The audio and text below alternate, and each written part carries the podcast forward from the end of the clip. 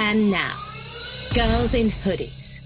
Hello and welcome to Girls in Hoodies. My name is Emily Yoshida. I'm an editor at Grantland.com and with me is Molly Lambert, a writer at Grantland. Um, we want to start off with some true detective news. Some real true detective news after so many rumors. Um, we, uh, I, I would say we're pretty invested in the in the outcome or the fate of this second season. We'll be watching it. I mean, we'll definitely be watching it, but it's weird. It, it is weird to think that it is going to be essentially a completely new show. I And- feel like it'll be like The Wire season two. It'll be divisive. People who like it will like it better, and be there'll be a whole contrarian faction of like this is the the best season. yeah. I mean, I like The Wire season two a lot actually. I mean, the thing that for me that's like a, I mean, I, I of course will watch it and I'll go in with an open mind and everything, but I think the thing that's like slightly troubling at this point is that if- you think about all the elements that you loved about True Detective season one, uh, I'd say that the the lowest on the rung of all those things, or the lowest rung, would be Nic Pizzolatto.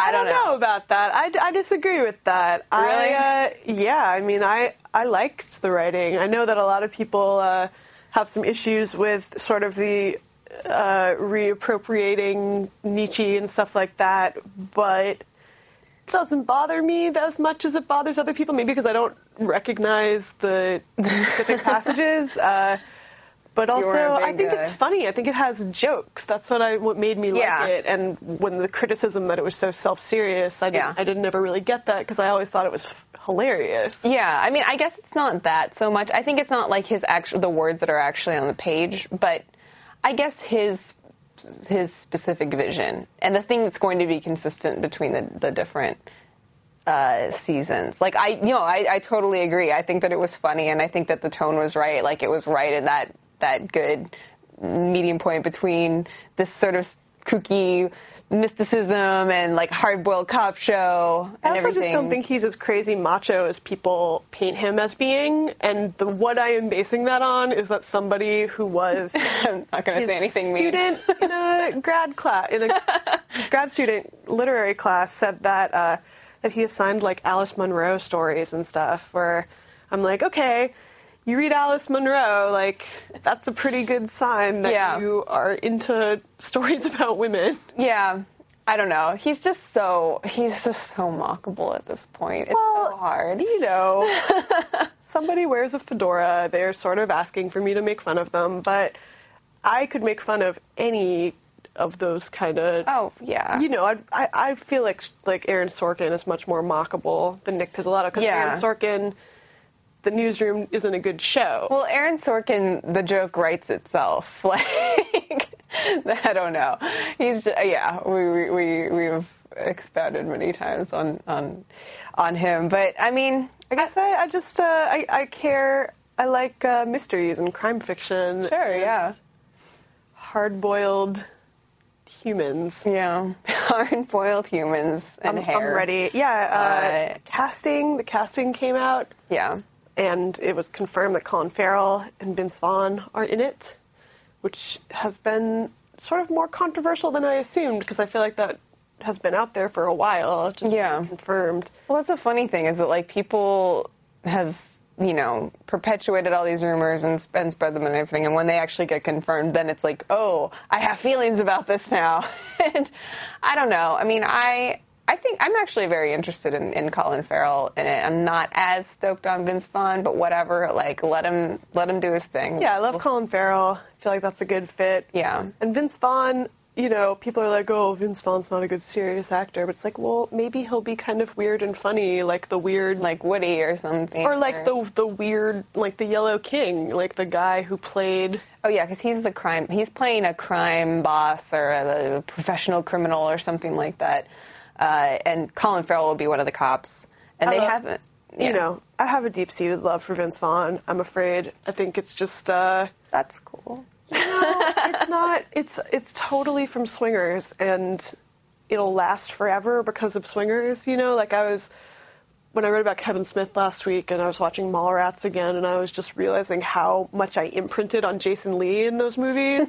Yeah. You know, where I was like, oh, I wanted to be Jason Lee, and I wanted to like date Jason Lee, Mm-hmm. like just this, the really like fast talking '90s guy Yeah. that is Vince Vaughn, also in Swingers, and I don't know. I think, uh, I think you know, maybe he hasn't done anything that I love so much in a while, but there are parts of Wedding Crashers that I really liked.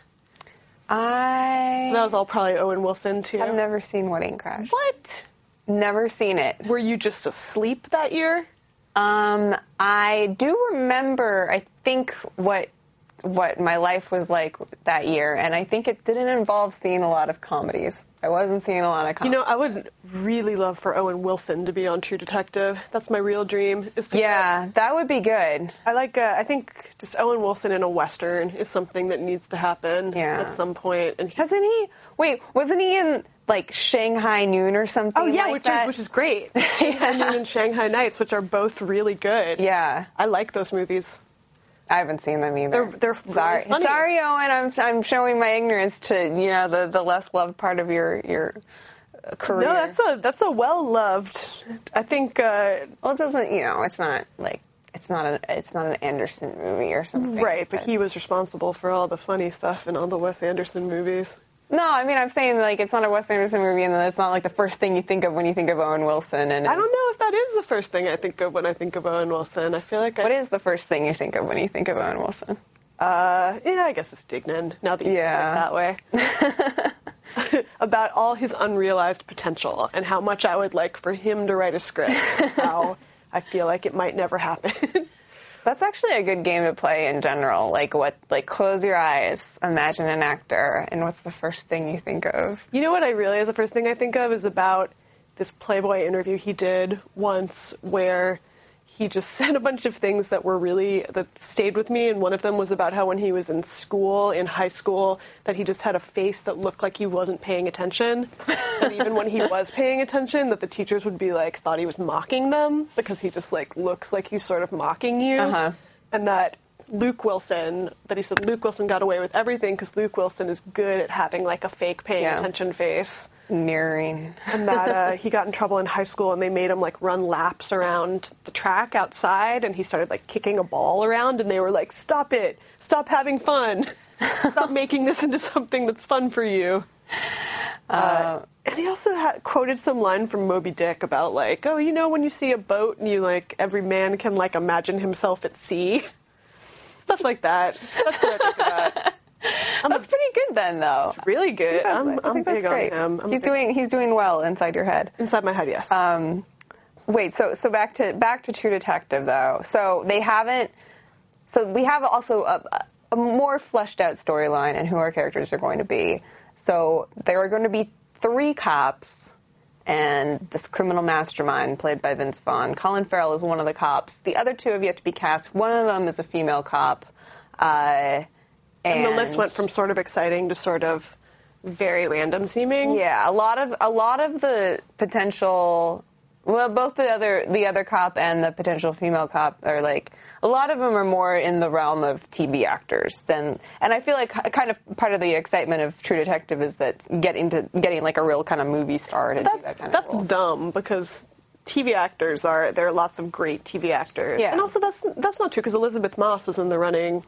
Yeah. She's sort of a great TV actor, and then Rachel McAdams, I know, was the other person, and she maybe has already dropped out. And then I heard Keira Knightley this week, Oh, I hadn't heard that one. which I actually think I, I like kind of have grown to love Keira Knightley. Like I never had a problem with her, but she seems very smart when you read Yeah. interviews with her, and she made a Lynn Shelton movie last year called Laggies. Like she's very big on like.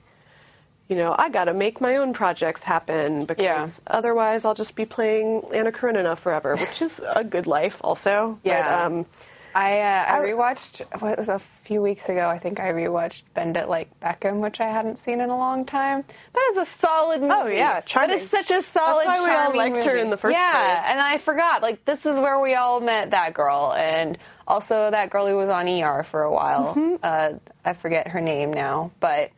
Uh, but yeah, I mean, it was. Uh, I don't know. Uh, yeah, it's it's always interesting to go back. I think and get reminded of like why a person, especially like a movie star that you think of as being boring or being typecast in a lot of things, you're like, oh, well, that person was very charming in this, in you know, I, back, her, I out of actually, context. I also loved Anna Karenina. I oh did I see that? Oh I did see that. I did see that Anna Karenina. That was a that was a fun Anna Karenina. It was great. It was a As fun as it can be. Anna Karenina as you could It was ask great. for. I loved it. Yeah.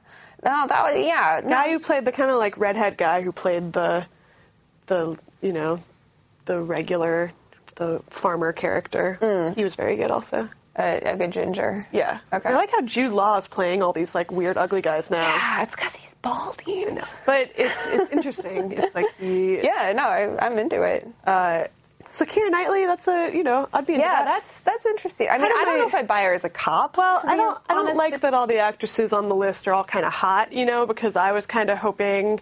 My dream was like, let's get somebody who is I want a Catherine Keener so bad. Catherine Keener. You know who I've been talking thinking about nonstop is Mira Sorvino. oh yeah, that would be interesting. So I watched Summer of Sam last week for the first time, and it's so good. It's just you know so hot that I was like, let's watch movies about it being really hot and everybody going crazy. So I watched that, and she's so great, and she and John Leguizamo are both just like Yeah. so good that I was She's like, one of those people Let's put her and just- John Leguizamo in True Detective.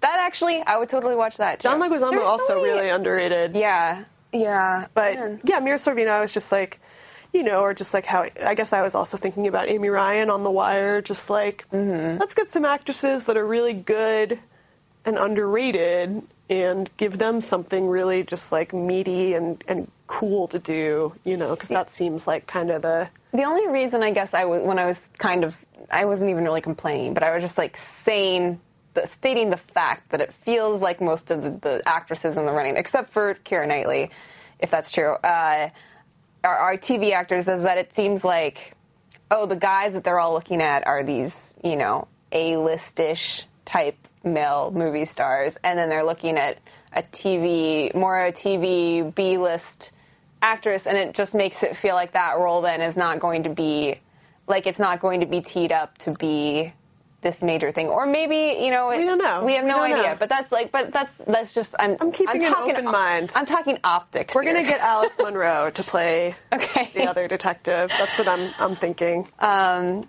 but yeah, and then the other guy's supposed to be. Look, we've got American Horror Story Freak Show for all of I'm not looking forward. Like I don't like their ads right now. Really? no, Uh, I'm not. I'm not into it. I'm not into it either, but I, every every year I'm like I'm gonna give it another try, and I'm gonna watch the first episode and get into it, and I, I always always- want to get into it. I always watch like five solid episodes every year of, of American Horror Story, and I never make it past that. And I'm always like, this is really fun. I might get into this this year. And this, there's, it's never that definable. It's always just like I get, I get, I figure it out. I figure out the game they're playing with whatever whatever that season is, and I just sort of get. I'm not that big of a horror person. really? No, I'm not. But you're going to every Halloween horror haunt. Well, I I want to be proven wrong, but I just I can't get scared by rides or movies. You can't. I can't. Do you think you're gonna get scared? By... I, w- I want to get scared. I get scared just thinking about not Scary Farm because it also makes me think about like being 13. Yeah, I mean, I've heard that's the worst one. I mean, I've heard that's well, they secretly the scariest. they invented it. Yeah. I think we talked about this. Yeah, last yeah, where they just had the employees come out. We were talking about dark rides a lot last week, and then I went into a YouTube hole of watching a billion dark ride ride through videos, and I found my new my new holy grail, which is at Blackpool Beach in England, which has a big beachside amusement park that's very old and storied, and I guess it's one of the first dark rides called the Ghost Train. That's like an old type of dark ride. Um, and they have a ride called Ghost Train that is just like a haunted house ride, dark ride basically, uh, that has Tangerine Dream as the soundtrack. And I watched it. great. It's so cool, so spooky. uh, and they have another one there that looks really amazing that's called the River Cave, which I guess River Cave is like uh, a dark ride, a water dark ride that doesn't have thrills, it doesn't have drops or anything. So like, it's a small world as a river cave. Or um, pirates. yeah, no, Pirates has a couple drops though. They're like They're like baby drops, but they're called. It's called something different if it has drops. It's called like a log flume. Flume. Yeah. Yeah. Uh, But uh, and then I watched a bunch of the Harry Potter rides. Oh, man, how are those? disappointing because it's all video stuff, which is not what I oh, want. really? It's all like- animatronics in there. no, and you know what? One of them, which is called Escape from Gringotts, which is like the bank, I think. Yeah, it's the bank. the lobby for that one looks amazing, and the lobby for that one has like three or four animatronic sort of troll men that are the bankers. Oh yeah, yeah, yeah. That they pan I- over. I know that those I- dudes. the animatronics are so good that it freaked me out. Oh, wow. I was like, those robots look like humans. Let's just be real about what these are. They're Yeah. robots. And I was made me really excited to watch the ride, and then the ride was like a letdown because it was all just like Harry Potter flying by on a video screen and being like, "Follow me, I will say though, I follow mean, me to you, Hogwarts." you can't get away with just video on the inside unless you are just doing a VR thing or Star Tours or something. right, I, but I- Star Tours sucks. It does. Molly. I'm sorry. Wouldn't you rather have a ride that had animatronics of Star Wars characters than just Well, like that's the. I was just about to. shaken you, around. You, you completely preempted my point. My point was that uh, if you do have that kind of ride, you uh, it's really awesome to have like a really uh, entertaining line situation, and Right. that's what Star Tours has. Star Tours has R2D2 and But C3PO. it's It's like- like, you're in a travel agency, an intergalactic travel agency. Right, but It's that's really so much cute. cooler than the ride. Well, I mean, I think that both are pretty cool. I wrote. I mean, I remember like writing enthusiastically about this when I, when I after the first time I went to uh, Disneyland when I was like five. I was like, that was the thing I wanted to like tell my class about. so how I saw was what I did you were summer. already a Star Wars fan? Oh yeah, yeah. so you were just like, things I've seen. Things I've seen that have impressed me. I was also Uh, learning about there's a new Snow White ride at Disney World. Oh, really? That they replaced Snow White's Scary Adventures, which is one of the oldest rides, Yeah. and they turned it into a ride called the Seven Dwarfs Mine Train, which is kind of like Big Thunder Mountain, but you know with Minecraft. Yeah. um, but they, they always do this. They just repurposed the animatronics. They didn't make new animatronics. They just used the existing animatronics from Snow White's Oh, Scary weird. Adventures. And because the animatronics are old, they put them like inside of a house. So you're like looking at them through a window so that you wouldn't You can't notice. see all the yeah. like rotting paint and stuff. Yeah, which I Ah, think is so weird. fascinating. Yeah, and I mean Splash Mountain. I feel like I've talked about this before, but Splash Mountain, all those animatronics are just repurposed. Yeah, from another thing. Yeah. that was in that um that theater in Yeah, Tomorrowland. from yeah. like it's called like America Sings. yeah, yeah. But it's crazy because I just assumed those are all new animatronics. Oh, and didn't American Sing America Sings is one of the ones that shut down because somebody died during it? No, because it had a stage show. No, it was a revolving Oh, stage. It was the one where somebody fell down into into the space in between where it was revolving in the audience. God, that's yeah. horrible. Yeah. Um, Never think about that again. yep. As those as those ducks are singing and playing the banjo and I mean, that's like the most frightening Yeah. thing I can possibly imagine. Therefore, Um, you know, you know, my my special fear involves something like that. I have a very specific fear, and it my fear is being sawn in half on stage in front of an audience that doesn't know that it's really you're really being sawn Yeah. in half, and it's a big, you know, it's like an old horror trope. Probably never going to happen. My worst fear. That is my worst fear. Is either being sawn in half or the thing where they like put you on a wheel and throw Oh, knives. yeah. And then, but everybody, I feel like the psychological aspect of that is that everybody watching thinks that it's fake. That's and what is nobody's so gonna frightening cut about them, come it. and help you. There was yeah. somebody who uh, died during a Christmas play in Italy a couple years ago, where it was the, you know, the nativity, and they hung Judas on stage, and he really got hung. God. That's so up. So frightening. Oh man, Just my the, the spectacle. The Yeah. spectacle of death. it's uh, Most frightening, and that's and that's why I so find Catholic. yeah, that's why World's Fair things are the most interesting. Um, my And, uh, my fear is really gross, so I don't even know, but it involves a ride also. Okay, let's hear it. Uh, it's just because of an urban legend I heard when I was a kid about something that happened on a water slide to somebody. Let's have it. it involves braces and a bolt on the slide and getting somehow getting your braces stuck in a bolt on a water slide. Um, There's a lot of braces horror. I can't deal with it. I can't. I've never had braces in my life. I'm at no risk for this, but I could still. I was like, See, it's the same. Yeah. yeah. What if it that would happened? never happen? But the, the thought of it is the worst to me. Did you read a thing about how there's a bunch of colleges that have water parks? no, It was about how like I think it was like Texas A&M or someplace that they like a whole like an outdoor like an outdoor aquatic recreation area. Yeah, with like slides. Oh yeah. Well, like I feel like a lot of I don't know. You know what else? There's um there's a park in New Jersey called Action Park. I think it's called Action Park. That there's this famous slide there that's like a 360 slide that everybody's like just Oh, you mean you go up around it? yeah, but Oh, it's wow. not like well designed. It's, it's like just a loop, and you're supposed Cool. to you're supposed to just go through the loop. And I think people got hurt on it every year. It's just one of those things where they were like, oh yeah, all the all the kids running it are just like teen, you know, drunk teenagers, and like God. Yeah, that sounds like a terrible idea. Um, something about that. There's just it's frightening in a way. very, Um, very sticky.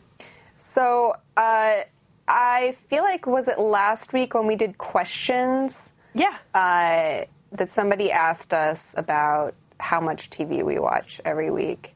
And when I started thinking about that and we answered it, and I was like, you know what? I don't watch very much TV. Why don't I watch so much TV? I feel bad. I should be watching more TV. That's not Utopia. and so I, um, I made myself sit down and watch Gotham, the new show on Fox, the Batman before Batman show. Um, and I liked it. Did you not expect to like it? I just I didn't expect to really care about it, and to be honest, I probably won't watch it again. Though I set my DVR for it, so I could ostensibly watch it. But like it, it- you know, it was interesting. Like I feel I felt like I was out of practice with TV, and that's why I liked it. Like I hadn't sat down to watch a pilot of a show in a while. I'll always like- watch a pilot of anything. I'm Yeah. always just interested in like how do you get all this information Yeah. and not make it really boring and expositional. Well, Gotham does it by just like just doing straight up exposition like oh well look at who it is here detective so and so and so and so from major crimes unit like Right. that's like actually a line from Oh, it look, you look like a baby penguin. Or somebody somebody told me there's a, a lot of just really over the top foreshadowing. Yes. Well, I mean that's the whole thing, and that that's so. I I I, I wish you would have watched this just because, eh, on some level, that stuff is really silly, and I don't know how they're going to continue to do that without doing a jump forward in time because it feels like. You know, if this is the first part of a movie and we're seeing, you know, oh, there's young Poison Ivy and stuff, and and and, and young Selina Kyle, uh, then eventually you need to have the payoff and have them become those people. Uh, but that's not going to happen, obviously. That's not the premise of the show, as, as far as I know. Uh, so I don't know, but but at the same time, okay, so it's basically just a cop show, but it's set in Gotham, and it's sort of a heightened, very designed, like it feels kind of like. How's Ryan Atwood? Um, Ryan Atwood is the the calm, the center of the storm. Uh, there's actually a line where somebody looks in his eyes and is like, "There's danger in your eyes." and, and I was talking to my friend about this on G Chat, and they're like, "I didn't see any danger in his eyes." And I was like, "No, he's from Chino." That's what it was like on OC too. Everybody was always like, "You're such a bad guy," and you were Yeah. like, "No, you're no, he's not. He's a sweetheart. yeah, it looks and he's tiny. Um, but yeah, yeah, I He's mean- not. He's not young anybody, right? Yeah, he is. He's, uh, He's young Commissioner Gordon.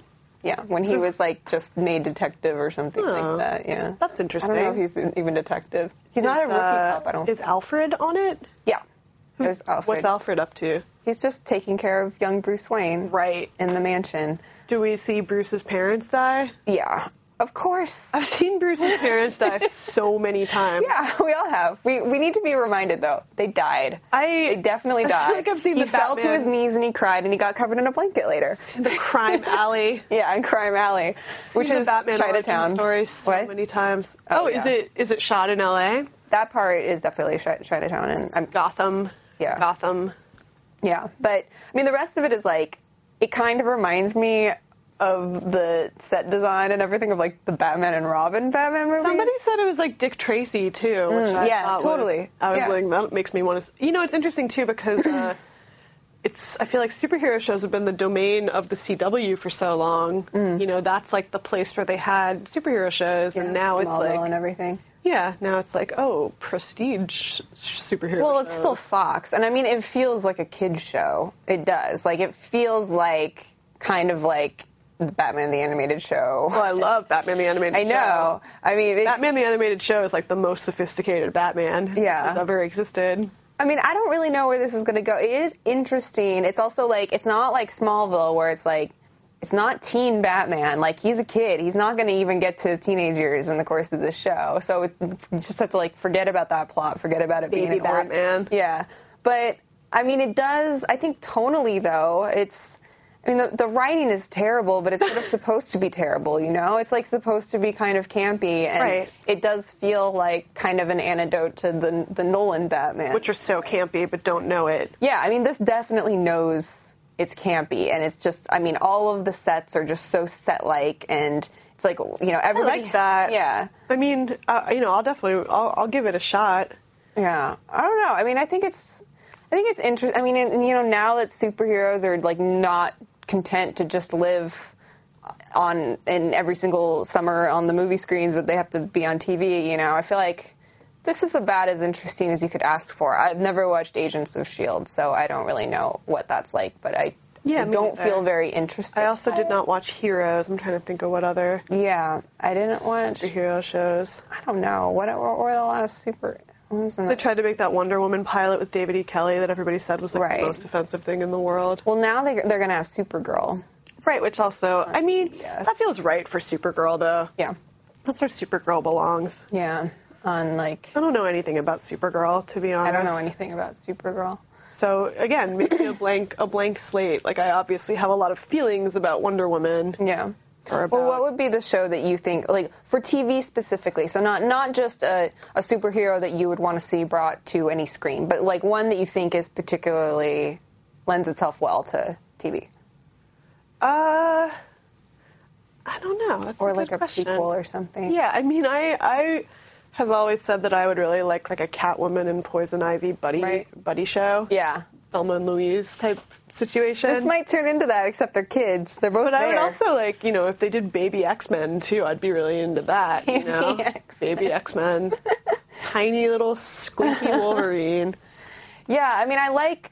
I mean, it feels like with this and with Agents of Shield, the thing is to to choose some corner of it that feels less like the centerpiece, like less like something that's obviously going to be in a movie. Like, Yeah. explore the margins of this universe. And I guess with Guardians of the Galaxy too, it's like you know, go go to a lesser known title, go to something that people don't have huge built-in preconceptions mm-hmm. that the people who like it are sort of a smaller faction. yeah, yeah. You uh, have you have a pre-built world, but you don't have pre-built expectations. I think there's just there's something really uncanny about seeing characters that you know from drawings tr- attempting to be represented as like realistic humans. Yeah, Uh, like whenever they try to do real life Archie, it's always like frightening Yeah. because there's something about it just Yeah. making it into real humans that like that's not what I You're like, "That's not what it." he looks like. Yeah, Yeah. yeah, yeah. he's got a nose that looks like murmur. Yeah, that's gonna be. I don't know. But I would, that's saying that, I would love it if somebody made a, a movie or TV show adaptation of Afterlife with Archie, the horror comic Archie that is out right now, which they're doing, um, I think they're spinning it off into a Sabrina horror comic too, Oh, really? which is about like the origins in Salem, Massachusetts of Sabrina's, you know, descendants who are Okay, witches. all right. Are you into it now? No, I No? no, I, I Right, you're not into horror. I, yeah, I, don't know. I mean, I, li- I liked I liked Sabrina. I guess I feel like horror and sci-fi are such close no, they're not. And for me, that's always been frustrating because people have always assumed that you like genre stuff. You must like horror and you must like sci-fi. You're like Roman on, on Party Down. Yeah. You're like, no, I only like hard sci-fi. no dragons. oh, I'm all about dragons. No, though. Bring I'm on the no dra- dragons person. So like, yeah, I'm I'm into I'm No into Western some- dragons. I'm into Eastern dragons. True though. I'm into Spirit- Southern dragon. Spirited Away dragon. Sure. Totally cool. Yeah, the water dragon. Stupid medieval dragons. No thanks. Yeah. No, I I hear you. Uh, I mean, Or even just like if they could get, you know, there are a lot of other weird medieval cryptids besides dragons. Dragons are just so normcore. We need a good. Uh, we need a good uh, Scylla, Yeah, exactly. like a Hydra. Yeah. that'd be good. Um, oh my God, this is so off topic. But have you seen the trailer for the new Final Fantasy game? no, is it amazing? It looks so good. Oh my God, I feel like that franchise is sort of. I haven't See, played any of them for such a long time. That's a medieval fantasy world I can get into. Well, it's not though. It, it, it's it's flexible enough. It can kind of take on whatever. It sort of has historically lived in sort of a steampunky Yeah. type hybrid. This one, it's like a road drama with like four dudes driving around in a car, but like in kind of a post-apocalyptic world where they just drive around the countryside like killing monsters and stuff. Sure. It's like, and it looks like they're all, they all look like they're in a K-pop band, so it's like four hot guys driving in a car. like it looks amazing. cool. Um, yeah, Yeah. I'm, I'm done with that. Like, Yeah, I'm down. I'm down with Zelda. I've always said that's the one medieval fantasy thing yeah. I'm really into is Zelda. Zelda is also just like Zelda is like a mood and a frame of mind too. Yes. It's just like very peaceful and Yes. and calming even. Yeah. I don't know. Yeah, I I'm I'm I'm, I'm selective about fantasy. I'm pretty much all in on most sci-fi. I've fallen behind on Outlander, but I'm totally gonna catch up. I just want to watch the last episode. I want to watch the first one and the last one, and because I don't I don't get Starz anymore. I canceled like half of my cable channels. It was very dramatic. Uh, but yeah, I want to watch the last one just because apparently it's got like a bunch of sex in it. I think they all have a bunch of sex in it. no, they haven't consummated yet. That's Well, the big that's deal like about the, finale. That's like romance novels, though. It's like Yeah, build up the all the- tension to yeah. a till you can't take it anymore. We'll see. There was a lot of sex in the first one. Yeah, And there's a lot of and sex in the last one. Sexy sex. Yeah, yeah. Um, Not, not you know, brothel.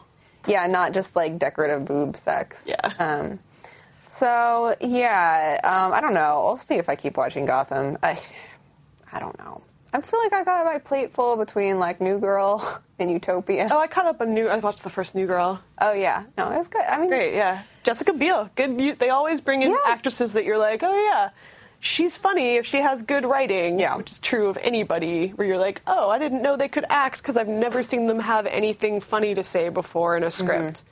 And she is great. I was like, oh, I see, I see why Justin Timberlake. All They're both mirrors make sense now to me as a song. um, you know, for, for some reason, New, New Girl was the thing I was thinking the most of when I was reading that the death of uh, adulthood thing. Um, Whenever people use Zooey Deschanel as like the punching bag for like in, infantilized girlhood, I'm just like, she's not like that. I don't really think of her as being like that. yeah, but I think I mean, I guess I, I understand why people think that, but like Jess isn't like a a helpless. no, she's a principal now. Yeah, exactly. but Middle school principal.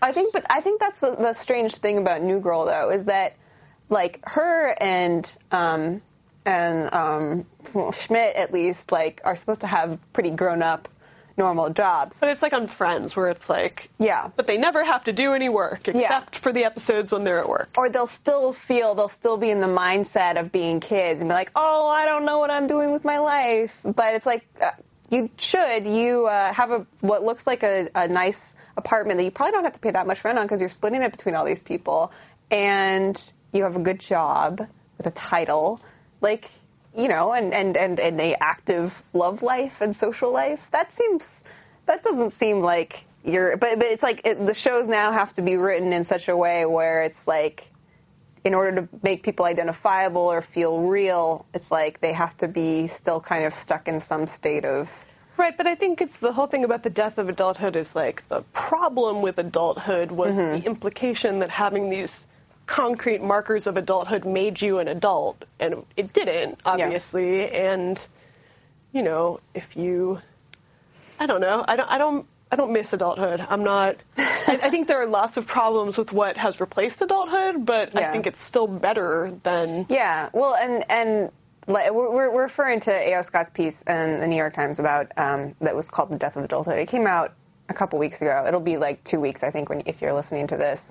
Uh, but you know, it, it continues to be discussed. I think they talked about it this week on Prince Movies podcast too. I mean, it's you know, it's interesting, and uh, I, and I think that the main point, I think the main takeaway for me from it, and I think that that bears repeating is that like there's two completely different discussions you're having, whether you're talking about this for male oriented entertainment and female oriented entertainment because it means the death of adulthood means one thing for one kind of narrative and a completely different thing for another and the death of adulthood can be I think is like super liberating for stuff like Broad City and and things like that like Right. that's and that's really progressive and I guess it's just like I don't I don't care if grown-ups like comic books and action figures, you know. And it was interesting watching again to watch Mallrats and be like, oh right, like there was a time when it wasn't just a given that adults love comic books and like a person like Kevin Smith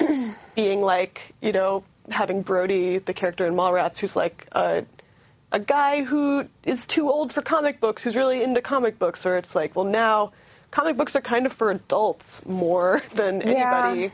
I mean, I don't, I don't think that it's right for any specific medium to be assigned to an age group. Like, Well, what do you think If- about the YA debate?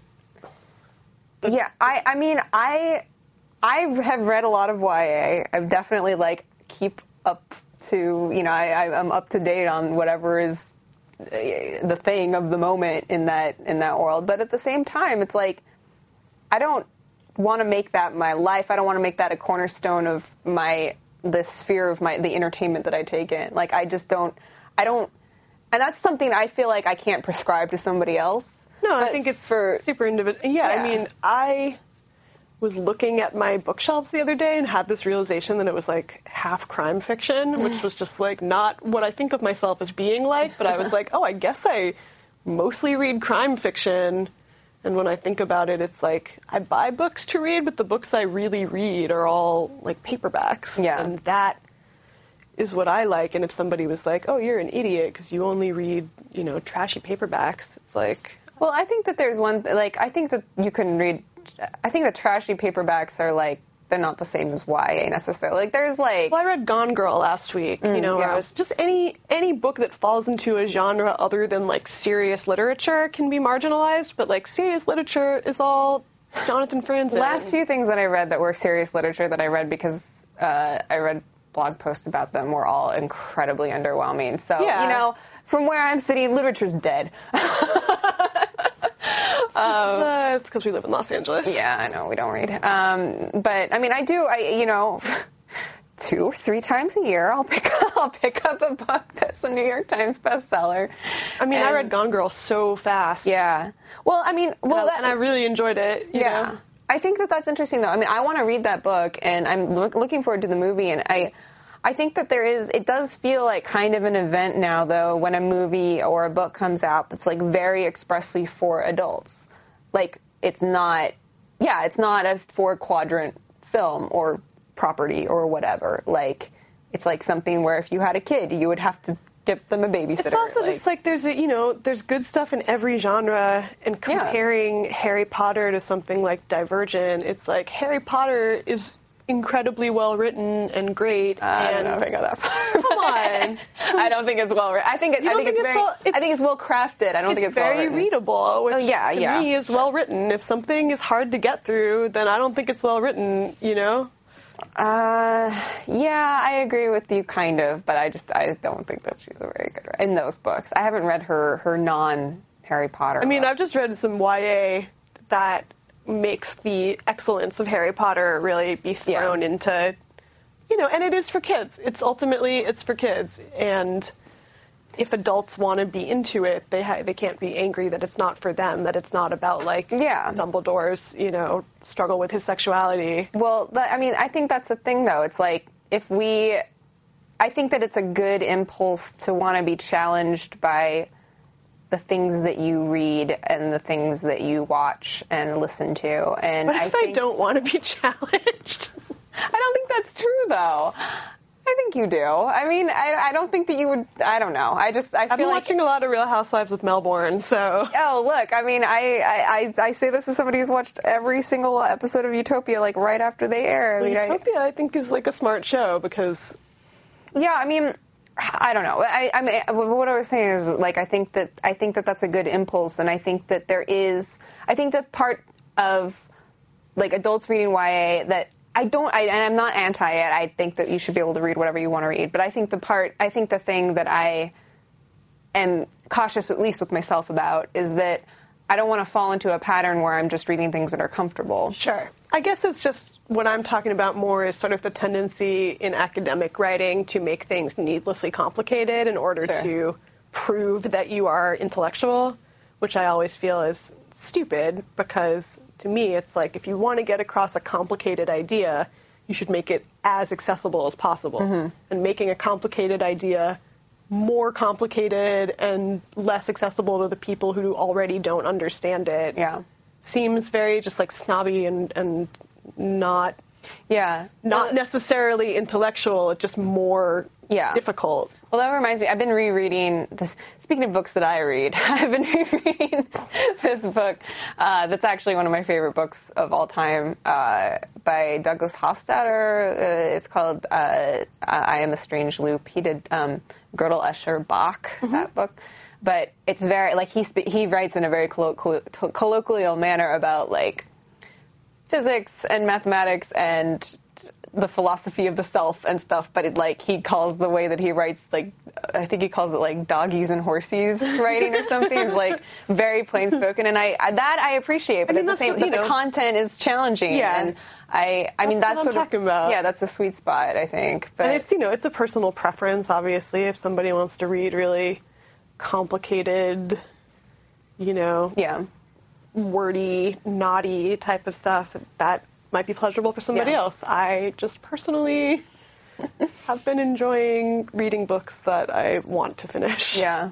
I think for I think a lot of my TV intake now has been very to me feels like like chill out zone. So I've been wanting to read and watch movies that are like more challenging. But it, you know, it switches sometimes. Sometimes I'm watching like shows that I end up thinking a ton about or like wanting to write a ton about and I'm listening to pop music all the time. You know, like it, it I've definitely gone too far into the camp zone too of like, oh, I just want to watch like trashy, interesting trash, and then I feel starved by that after a while. well, yeah, me too. That's Yeah. the thing is I think if you just go, if you don't have a balanced diet, you, you Yeah. feel hungry for things like that. The And thing I- I always talk about is when I watched Myra Breckinridge. Mm-hmm. It's a movie adaptation of Myra Breckinridge that is like so hateful in every way. Like it should be. The book was sort of like this big sensation and and really poppy and interesting, and then the movie is just like just like it hates itself and it hates the audience and it's campy, but in this just like made me feel terrible Hmm. Yeah. afterwards. And I was like, okay, time to watch some Bergman movies. Right, yeah. Also, Bergman movies are funny. I feel Yeah. like people kind of misrepresent them. Yeah, that's another thing I think too is And that like Cassavetes too, just the Yeah. things that you think of as being like the most serious. and then you're like, this is this feels like a lark. It feels like, especially with Cassavetes, it's like, oh, this is just like hanging out with people, and sometimes Yeah. they're not having fun, but like it's as easy as sitting around and listening to people yeah, have exactly. a conversation, it's, and that's it's naturalistic. it's not like Antonioni or something like. I can't. I'm not a big Antonioni person. No, me neither. But you know, I mean, but that's the, that, that's the other thing I think about any anytime you try to do a very broad uh, argument about what people, what kinds of things people should be watching or reading or something, you you do. It's not like when you write that piece, you can't go back and, and rewatch and reread everything you're talking about. And so I think a lot of times things get generalized by about being like more fun or less fun or more vegetables. Well, or more it's like. Godard is really fun, and Godard is all like giving you vegetables, but in a way where it's like, Yeah. you know, all the just the the jokiness of it Yeah. and the and the avant-garde, you know, it's like Well, cutaway you still- jokes. Yeah, and you still have to think about what you're. I'm I am I'm not a big Godard person pers- uh, person personally, but like. But you, you do have to you do have to you can't just sit back and like kick back I feel like and watch a Godard film feel unless, like- unless you've like you seen it a million kinda. times. If you've seen Breathless a million times, you can do that. But it's like Well, Breathless, you can definitely kick back, but I mean, just uh, even the sort of crazy one, you know, the Mm-hmm. The more just super rigorously Marxist ones. Yeah. I feel like they still have just jokes. yeah, it's so French all of it. I love it. Yeah. Um, yeah. Anyway, so I don't know where. I mean, I. You said you read a, a, a rebuttal to the to the Scott. Yeah, I read a piece by Sady Doyle in in these times where she was talking about she was sort of rebutting it as being like the you know she wasn't even rebutting it because I guess she was like agreeing with sort, sort of what he said, but just sort of saying that like for women to be allowed to be sort of childish on their own terms, that it's different than the sort of infantilization of women of like a Betty Draper, which Sure, is yeah. the the old model of adulthood that you let somebody be in charge and you trust what they're saying Yeah. and you let them take care of you and then obviously the problem with that is that they are bullshitting and Mm-hmm. they don't know what they're doing and it creates a kind of false order of like okay we all listen to this person like i was making a joke of like adulthood died with walter cronkite but i sort of mean that of Mm-hmm. just like the idea of like okay there's a guy who knows everything that's Yeah. going on and he's going to like He's take care of everybody uh, Well, that's I feel like the the the irony and why there's two different conversations you're having when you talk about it is that like yeah, for a long time to be a grown up to, as a woman would mean meant to have somebody else take care of you, and that and that's like the great you know and that's still so built into everything and that's you know kind of what housewives i feel like is a weird subversion of, of Mm. this idea of like oh i'm just letting him take care of me but like secretly i'm in charge of everything or like I'm letting him take care of me, which means he's never around. Like I'm a latchkey kid and I'm gonna Yeah. like, cause trouble while right my husband is you just see what's not actually glamorous about it Yeah. which is anything yeah. Yeah, I don't know. I mean, I, you know, I, I just, I'm just a fan of, like, I'm a fan of trying to be better. if I'm going to just put it in as broad a terms as possible. So I think, like, you know, I also think that people should read whatever they feel like is interesting to them and, like, keeps their minds active. And if that's the Hunger Games books, then sure. I mean, I haven't, still haven't finished the last one, but I thought the first one was really, I thought it was genuinely interesting and, like, well yeah it's about classism yeah, it's about reality TV and classism. Those Yeah. are like my two favorite things in the world. Yeah, exactly. I mean, not the actual institutions, but I mean, you know nobody would argue that uh you know Roald Dahl isn't like incredibly Yeah. intelligent and something that Yeah. kids are reading, but also is you know terrifying for adults to read. yeah, you just can't judge. You can't judge a book by its spine. Uh, you know, where it says like young adult or horror. I mean, when I was a kid, I only wanted to read like grown-up books. You know, I was like very like. I'm eight and I'm gonna read Melville because that will prove to everybody how smart I am, and I enjoyed it. But you know, I also I do remember resenting that people were always trying to get me to read sort of those type the type of YA books that are about like going to your aunt's house for the summer and getting your like period Cynthia for the Voigt first books time. and stuff. or like books about girls and horses. I was Yeah. never into, and everybody there's so You many never read any like Judy that. Blume. No, I read Judy Blume, and I read like Misty of uh, whatever it is Chincotti. I don't know. A lot of the horse books I missed out on. But that was like the type of things people would recommend to Yeah. you as a as a kid. It's like, oh, you should read this, Yeah. uh, and I would be like, no, I want to read serious literature. Yeah, I, wanna, I wanna got. I think I got Thoreau. really disillusioned around like the end of high school by the fact that I would never be able to read every great book, and then I kind of gave up. it's like, I think just reading great books in high school also makes you a little disillusioned because you don't enjoy them when you have to study them. And Yeah. also, I just remember being very strongly feeling that The Great Gatsby was not a good book. Oh yeah, or that it wasn't the great American novel because it's Yeah. a novella. That was my argument. oh well, that's funny. Yeah, I mean, I don't know. And I had I, I had like a very contentious argument with a teacher about Tess of the D'Urbervilles. Mm. That was like a book that was like my teacher's favorite book, and I just like hated it, and just you know I don't. I never read it. she's just like a victim the whole Mm-hmm. the whole time, and it's not her fault ever. Mm-hmm. But I was just like such a contrarian that I feel like I was arguing It's to like a teacher, Lifetime like, movie. Oh, it is her fault on some level. like she could be doing stuff to get out of this situation. My teacher was like, "No, she can't. Like she has to marry her weird cousin." Um, You know, it's all just about how rigid everything is. And I think I just also was just like, "This is not how I want the world to be." Therefore, I like reject it yeah.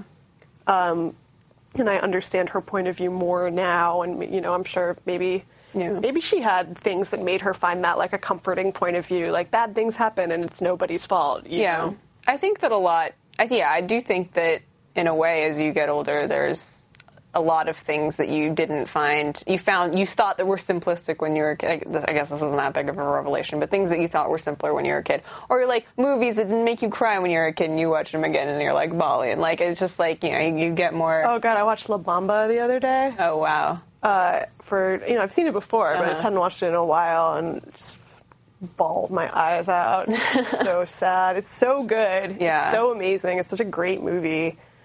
And yeah, and it made me cry so hard. Um, well, I think I think we're about th- th- that's about everything we've got for now. Yeah. that's it. you want to trade animals? sure. Okay. Lobster two. Wolf. Yes. The wolf and the lobster at home at last. You said it was like a Game of Thrones title. It is the song of wolves wolf. and lobster. uh, that does it for us this week. We'll uh, see you next week on Girls in Hoodies. Bye bye. Thank you for listening to Grantland. To hear more Grantland shows in your earballs, subscribe to Grantland Sports and Grantland Pop Culture on iTunes. Or go to grantland.com and click on podcast.